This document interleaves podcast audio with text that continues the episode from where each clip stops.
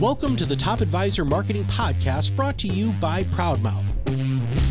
I'm your host, Matt Halloran. Being your own loud is not new to marketing, but the mindset, strategies, and resources to help you get there are evolving faster than this industry is keeping up. It is time to find a new perspective on what works why and how to move your business forward. Listen as I interview guests to help you learn from them how to be your own loud. Let's get to the show. Hello and welcome to another Top Advisor Marketing Podcast. You know, cybersecurity, technology, all of those things are things that we don't talk about a lot on the show. And the main reason why is this is a marketing podcast. But our guest today is going to talk about how utilizing some of the great tips, tricks, and techniques and tools that they offer can actually separate you from the advisor down the street. So, Sid, welcome to the show. How are you doing, man? Great. Hey, thanks a lot, Matt. Uh, super excited to be here.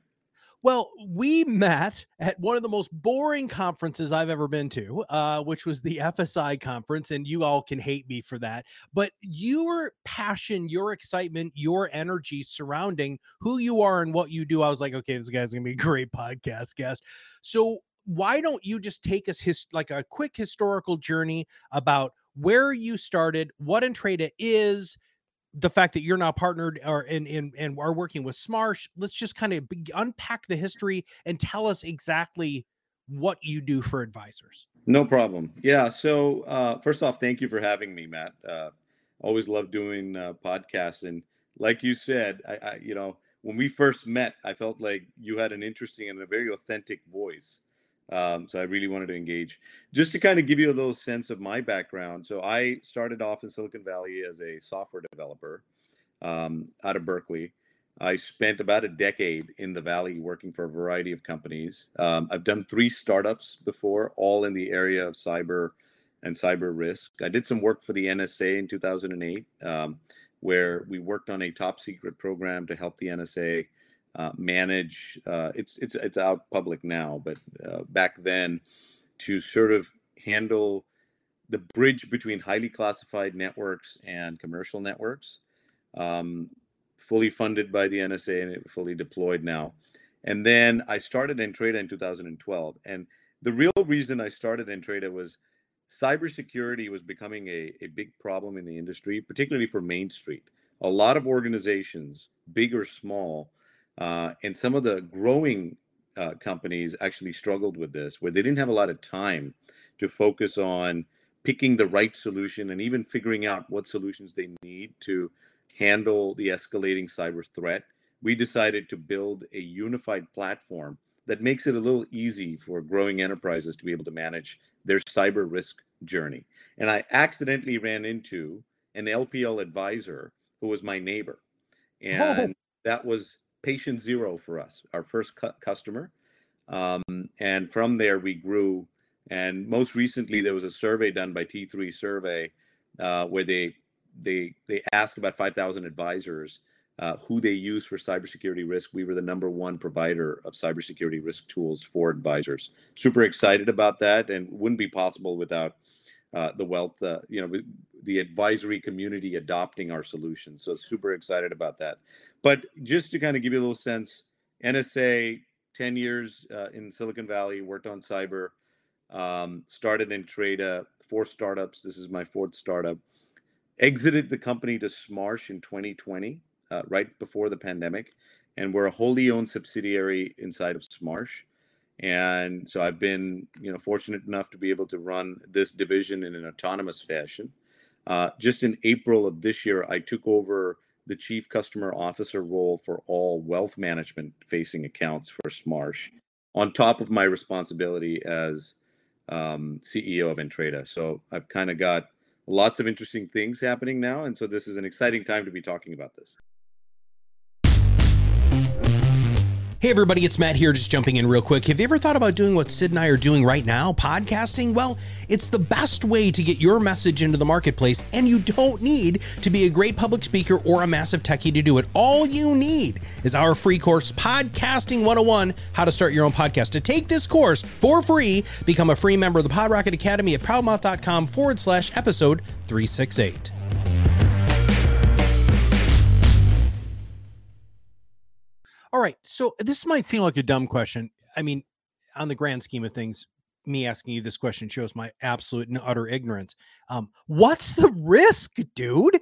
I mean, are you talking about uh like just getting clients information are you talking about levels of risk like like trading risk and and getting access to people's actual accounts what what is is it all of the above? I'm sure there's millions of things I haven't thought of. Let's actually talk about the literal risk that the Main Street advisor, who by the way is who listens to this show, what risk are there are they facing that they might be aware of or they might not be aware of? Oh yeah, so excellent excellent point. Let's unpack that. The number one biggest risk that any organization has, uh, particularly in the wealth management space as an advisor, is the risk, the reputational risk or the risk that you have to break the trust of your clients. What do I mean by that? If you're a firm that's managing someone's money, you have access to their 401k accounts, you have access to bank accounts, you have all of their, you know, their assets under your purview, and you as an organization are breached due to a cyber attack or any uh, you, you fall prey to a fraudulent wire transfer request you are now putting your reputation at risk. You are breaking that trust that you have with your clients. So that's probably number one. Now, when you unpack that, what causes that? Well, the cause for that could be many things. It could be a phishing drive-by phishing attack where you know we all get these weird emails, and I'm not talking about the Nigerian prince sending you an email, but uh, you know I'm talking about someone masquerading as as a client of yours and doing a pretty good job doing that and forcing you to engage with that email and disclose some proprietary information that you otherwise wouldn't. Um, that's a major threat. And we've actually seen during COVID a 300% increase in the number of phishing attacks against wealth advisors. And so that's the single biggest threat vector. The number two biggest threat vector is ransomware where somebody actually goes one step further from just sending you that that phishing email where they're looking for some data from you by masquerading as your client they're actually taking one step further where they're infecting your devices or your networks with a virus of sorts right? And holding you hostage to all the data that the hacker now has access to.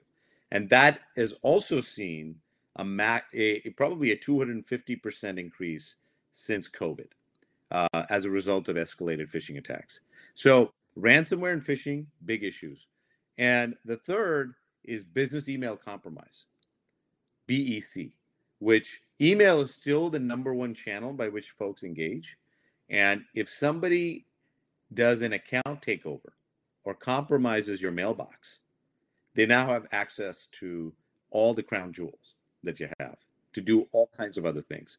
So, you know, business email compromise, ransomware, phishing, three big threat vectors. All right, uh, dude, but, but, but how do you how do you even begin to manage that on a main street advisors like i mean i'm, I'm sorry I'm, I'm getting brass tacks here brother like budget like that seems to me to be one unbelievably necessary terrifying uh, and two, God, that's got to be freaking expensive. How, how is a main street advisor supposed to implement something like this? And how do they then communicate that implementation to their clients? Because I think I love what you said when we were warming up for the call, you know, is this is a huge difference maker. If you're going to separate yourself from the another advisor down the street, not just reputation management, all the bad things that can happen, but getting on the front end of this and saying, "Hey, we've done this there are very few advisors in our area who've taken this and trade a step. So I'm sorry, I'm I'm I'm just I'm go. Tell tell me what you're thinking there. No, I, you know, I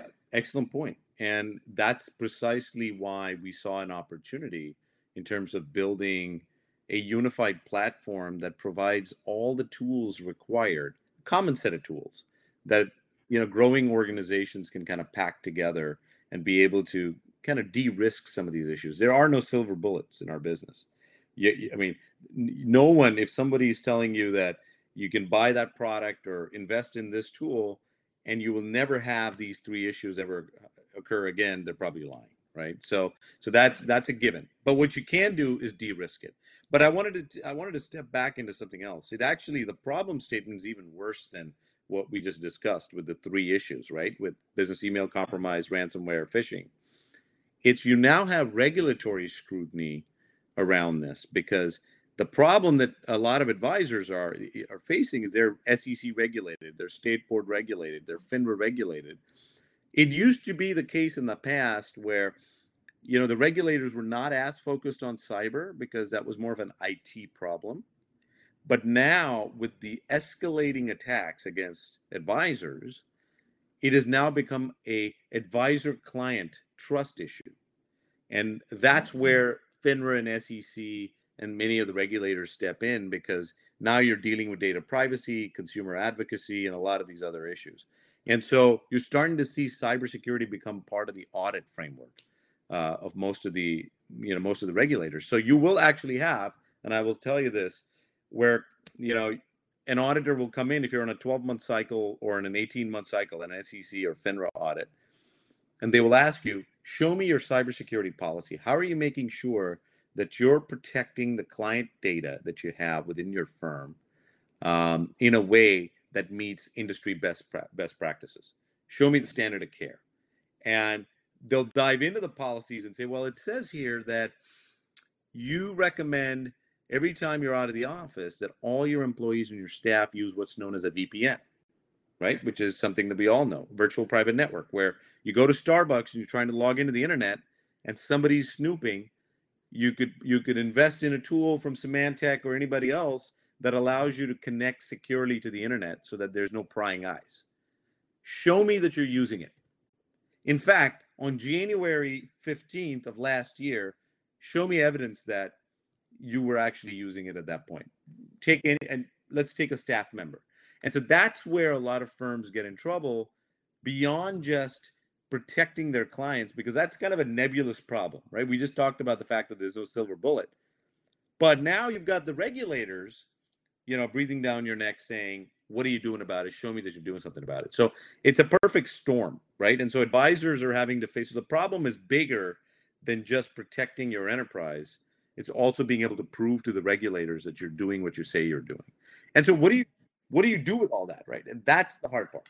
Well, we'll get to what you do with all of that in just a minute, I think. But uh, I think a lot of advisors are probably thinking maybe uh, unless they are entirely on their own, they're not affiliated with any sort of larger RIA or broker dealer. That sh- isn't that their job? I mean, LPLs, Raymond Jameses, all of those companies, big RIAs aren't they offering that level of standard of care and making sure that your client's information is safe? So, excellent point. Let's unpack that, right? So, if you're an independent RIA firm, you've done the hard work of leaving the wirehouse and you've set up shop on your own, you've got your own clients, the compliance problem falls squarely on your shoulders. You, you might now contract a piece of that to a compliance, uh, an outsourced compliance team. You might even hire an outsourced IT team, but you you would have a chief compliance officer designated within your organization, and the responsibility squarely falls on the chief compliance officer and the managing partners of that firm. So for RIAs, it's well within their wheelhouse. There's nowhere to hide. They have to, you know, you have to be the ones taking charge. You got to own it and and and take responsibility. Now, if you're a broker dealer uh, and you're a rep affiliated with the broker dealer, yes, the broker dealers have fiduciary to sort of help you.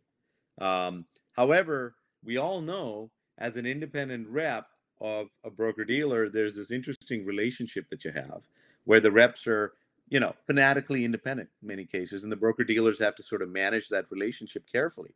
So while they can recommend that you use certain tools and you do certain things, they can't really force you. I mean, they could, but it creates further tension.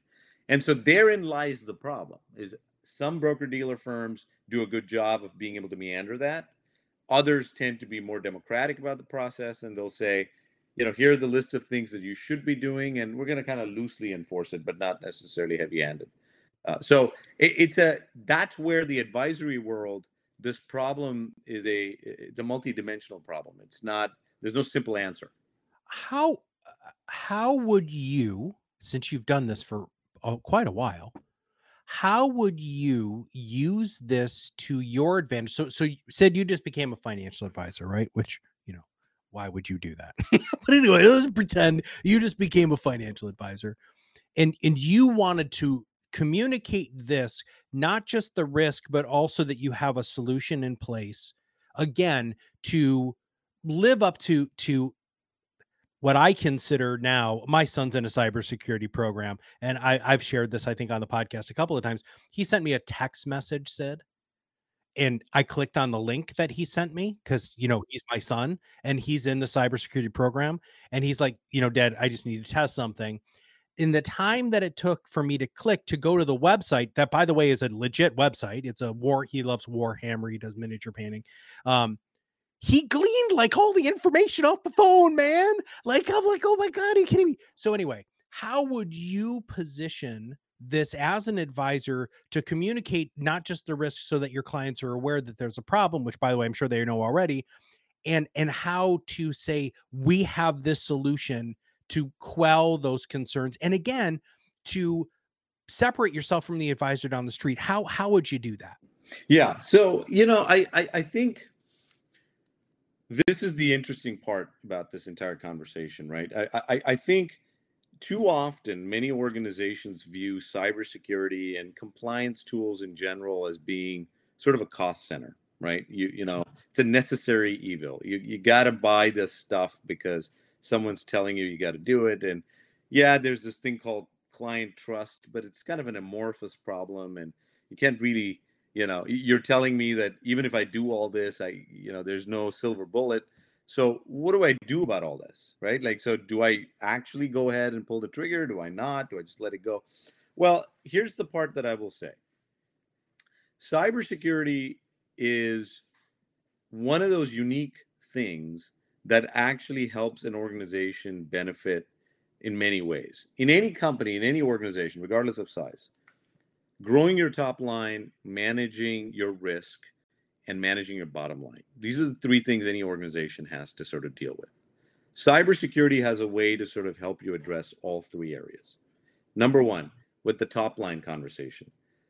If you're a an organization that's taking cybersecurity uh, as a as a very serious topic, it demonstrates to your clients. I've actually literally talked to advisors where they will during their opening pitch with a prospect. They'll talk about all the different tools that they use to kind of manage risk, but they'll reserve about five to seven minutes in their pitch to talk about, let me tell you how I run my business. And here are the things that I do. And this sort of helps answer the big question that a lot of clients have is, am I dealing with a professional organization? Am I dealing with an organization that takes my relationship seriously and will do whatever it is in their means to safeguard you know not only my wealth and my money but also the way you manage your business right? And so cybersecurity has a unique way of being able to help with that. So i've literally had firms go in and show them hey listen we're a small firm but we take this stuff really seriously. I use this i, I use these tools. They're they're really cool and they'll talk about the tools that they use as a way to kind of demonstrate to their clients that they're thoughtful smart they're they're actually embracing technology as a way to run their practice. So they're uh, very progressive about the way they do things. Number two, okay. risk. I mean, we talked about that, right? Regulatory risk and just risk in general. Anything that you do to de-risk it is going to help you manage that. And so we talked about that at length. Obviously, cybersecurity is a key risk. Managing your bottom line. Well, if you're in the newspaper or you're fined, the these are black swan events within your organization. And you know, there's stats out there that say if you've been a victim of a cyber breach, you might shut down your shop within 60 days because now your clients are upset, right? There's stats on this. So you don't you can't afford to survive a massive breach because the the fines associated with it, the cost to you know to kind of rectify your reputation, those are uh, those are intangibles, really hard to, to sort of quantify. And so that's again a risk and a cost. It's a cost center from a bottom line standpoint. So I think cybersecurity is one of those very unique things that's not incremental, but it's actually something that's uh, you know that's something that could help you in all three areas. I love. Thank you for breaking that down because I, I, think uh, what what a great way for for advisors to really take a look at it Now, isn't all of everybody's information already out there, dude? Like, isn't this just futile? Like, we're just going against the ocean and it's just going to beat us at some point anyway? You know, I look, I, and that's another excellent point. Um, so, so the point you're making is people's data is already exposed, or they might already be in the dark web, or people can, you know, or you know, you've got a relationship with somebody else, and it's and it's their problem. Well, look, I, I, I think that's true. However, every organization has to have a methodology and a process. I mean, most of us that that run a business, you know, there's untenable risk, and there's you always know that even if you do the following eight things, you can't really control everything um, in, in the system. However, here are the five things that you can control, and the regulators demand that you do that, right? And because they're going to hold you to it. I can tell you this: no SEC, FINRA, or state board auditor is going to come in and say, "Wow, um, you know, there's untenable risk out there. No matter what you do, you might still have data out there. So we're going to give you a free pass. It's not the way it works, right? They're going to come in and they're going to go, look, we understand that. However, you, when you're running a business, there's a fine line between negligence and untenable risk. Does that make sense? And so you have to demonstrate that you're not being negligent with your process, which means that you're instituting a certain rigor and you might still get breached in spite of all that, but at least you're following the process. And so if there's ever a situation where you're called into question and somebody says, Hey, why did that happen? You're like, Well, look, I followed the protocol, but stuff happens. Right. And nobody can hold you accountable to it. And that's really what we tell firms to do. Now, you have a very um, interesting opportunity in the circles that you hang out with because you're so plugged into this, right? You are absolutely plugged into all fintech, technology, cybersecurity, risk, compliance, the SEC, FINRA, all of those sorts of things. What's on the horizon, dude? Like, what are you seeing? Where where do you see everything going on with your organization, cybersecurity, risk, compliance, SEC, FINRA? This is a big question, man. Uh, but like, you know, in the next like three to five years. Yeah. So, uh, excellent question. I mean, I think as we sit here today, we're sort of the industry is, and you know, I'd say we're all sort of dealing with the post-pandemic era, right? Uh, some would argue that we're still in it, but the landscape has changed. The risk profile of the way we work, uh, the way we live, uh, it has all changed, right? And so, I think everyone's sort of grappling with the new reality uh, the risk profile, the surface area, as people would call it, that has changed dramatically.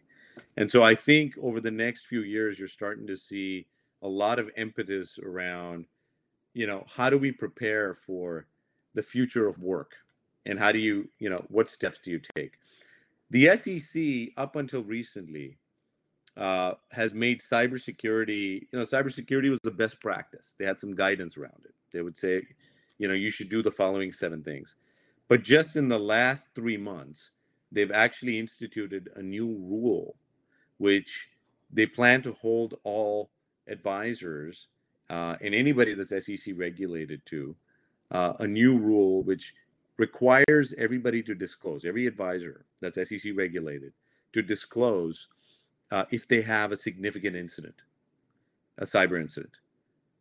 Um, they require breach notification, um, there are certain breach notification periods and laws that associate that are associated with it. You can't wait more than 72 hours to disclose that you had a significant incident, right?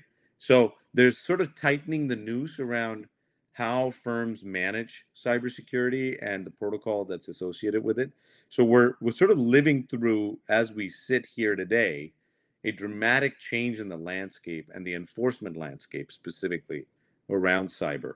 And we think that organizations have to, you know, kind of take this topic really seriously. And if they haven't been up until recently, within the next 60 to 90 days, we're in this comment period at the moment, Matt, where the SEC has put this recommendation out and they give the industry about 90 days to comment on it. And barring any major comments, it becomes a rule and it's enforceable. And so I think the next year, 2023, 2024, we're going to be living in an environment where cybersecurity is going to be a requirement for firms. And so what do firms have to do in order to make sure that they they have to take advantage of, you know, looking at the risk of their organizations, making certain decisions. There's limited budgets, there's limited time. And so I think you're going to start to see a lot of conversation around this topic is what we see. All right, here's my favorite question that I ask in almost every one of these shows is what should I have asked you that I didn't? Well, you know, I think that's an excellent question, Matt. I, I mean, I think the the number that one of the questions that I get asked quite a bit that we didn't really talk about is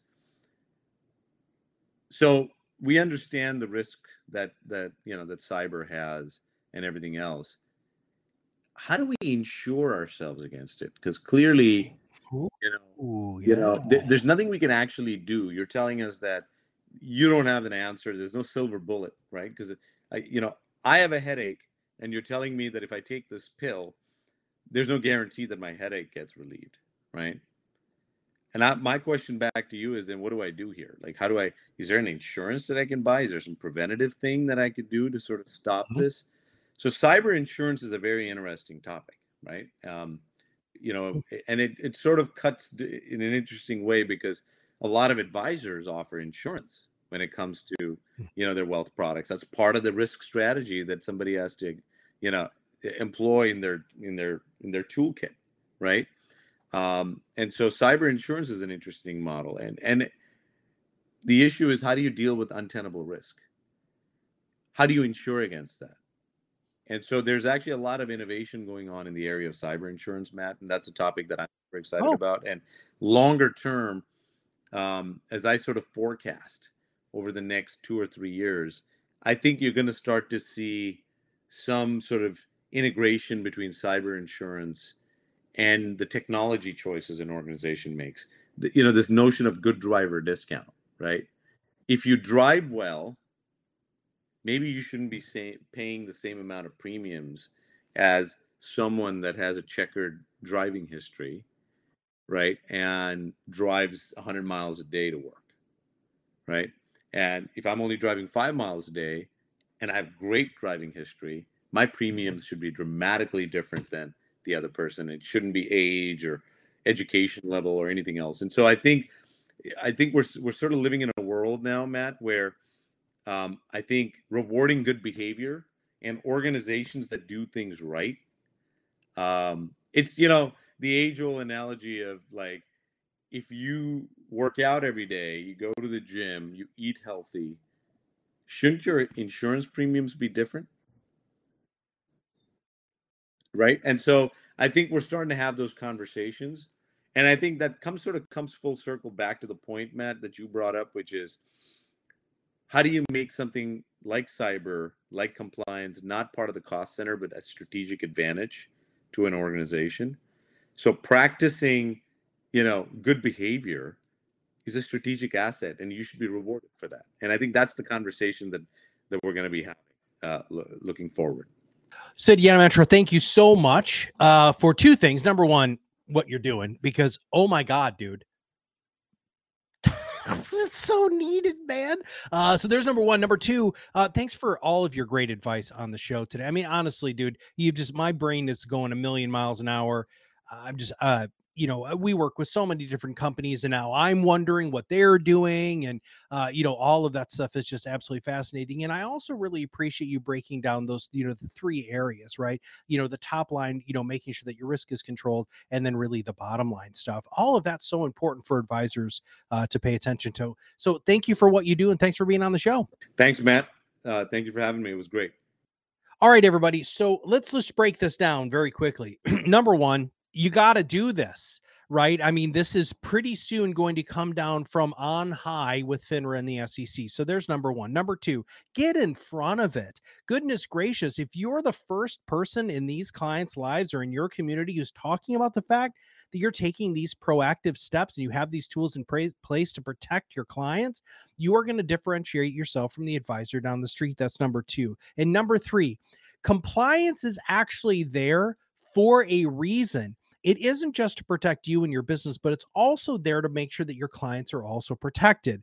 All so many of you and I have been wildly inflammatory with my uh, my uh, opinions on some aspects of compliance, but really it is there to make you safe and your clients safe. So please, please keep that in mind.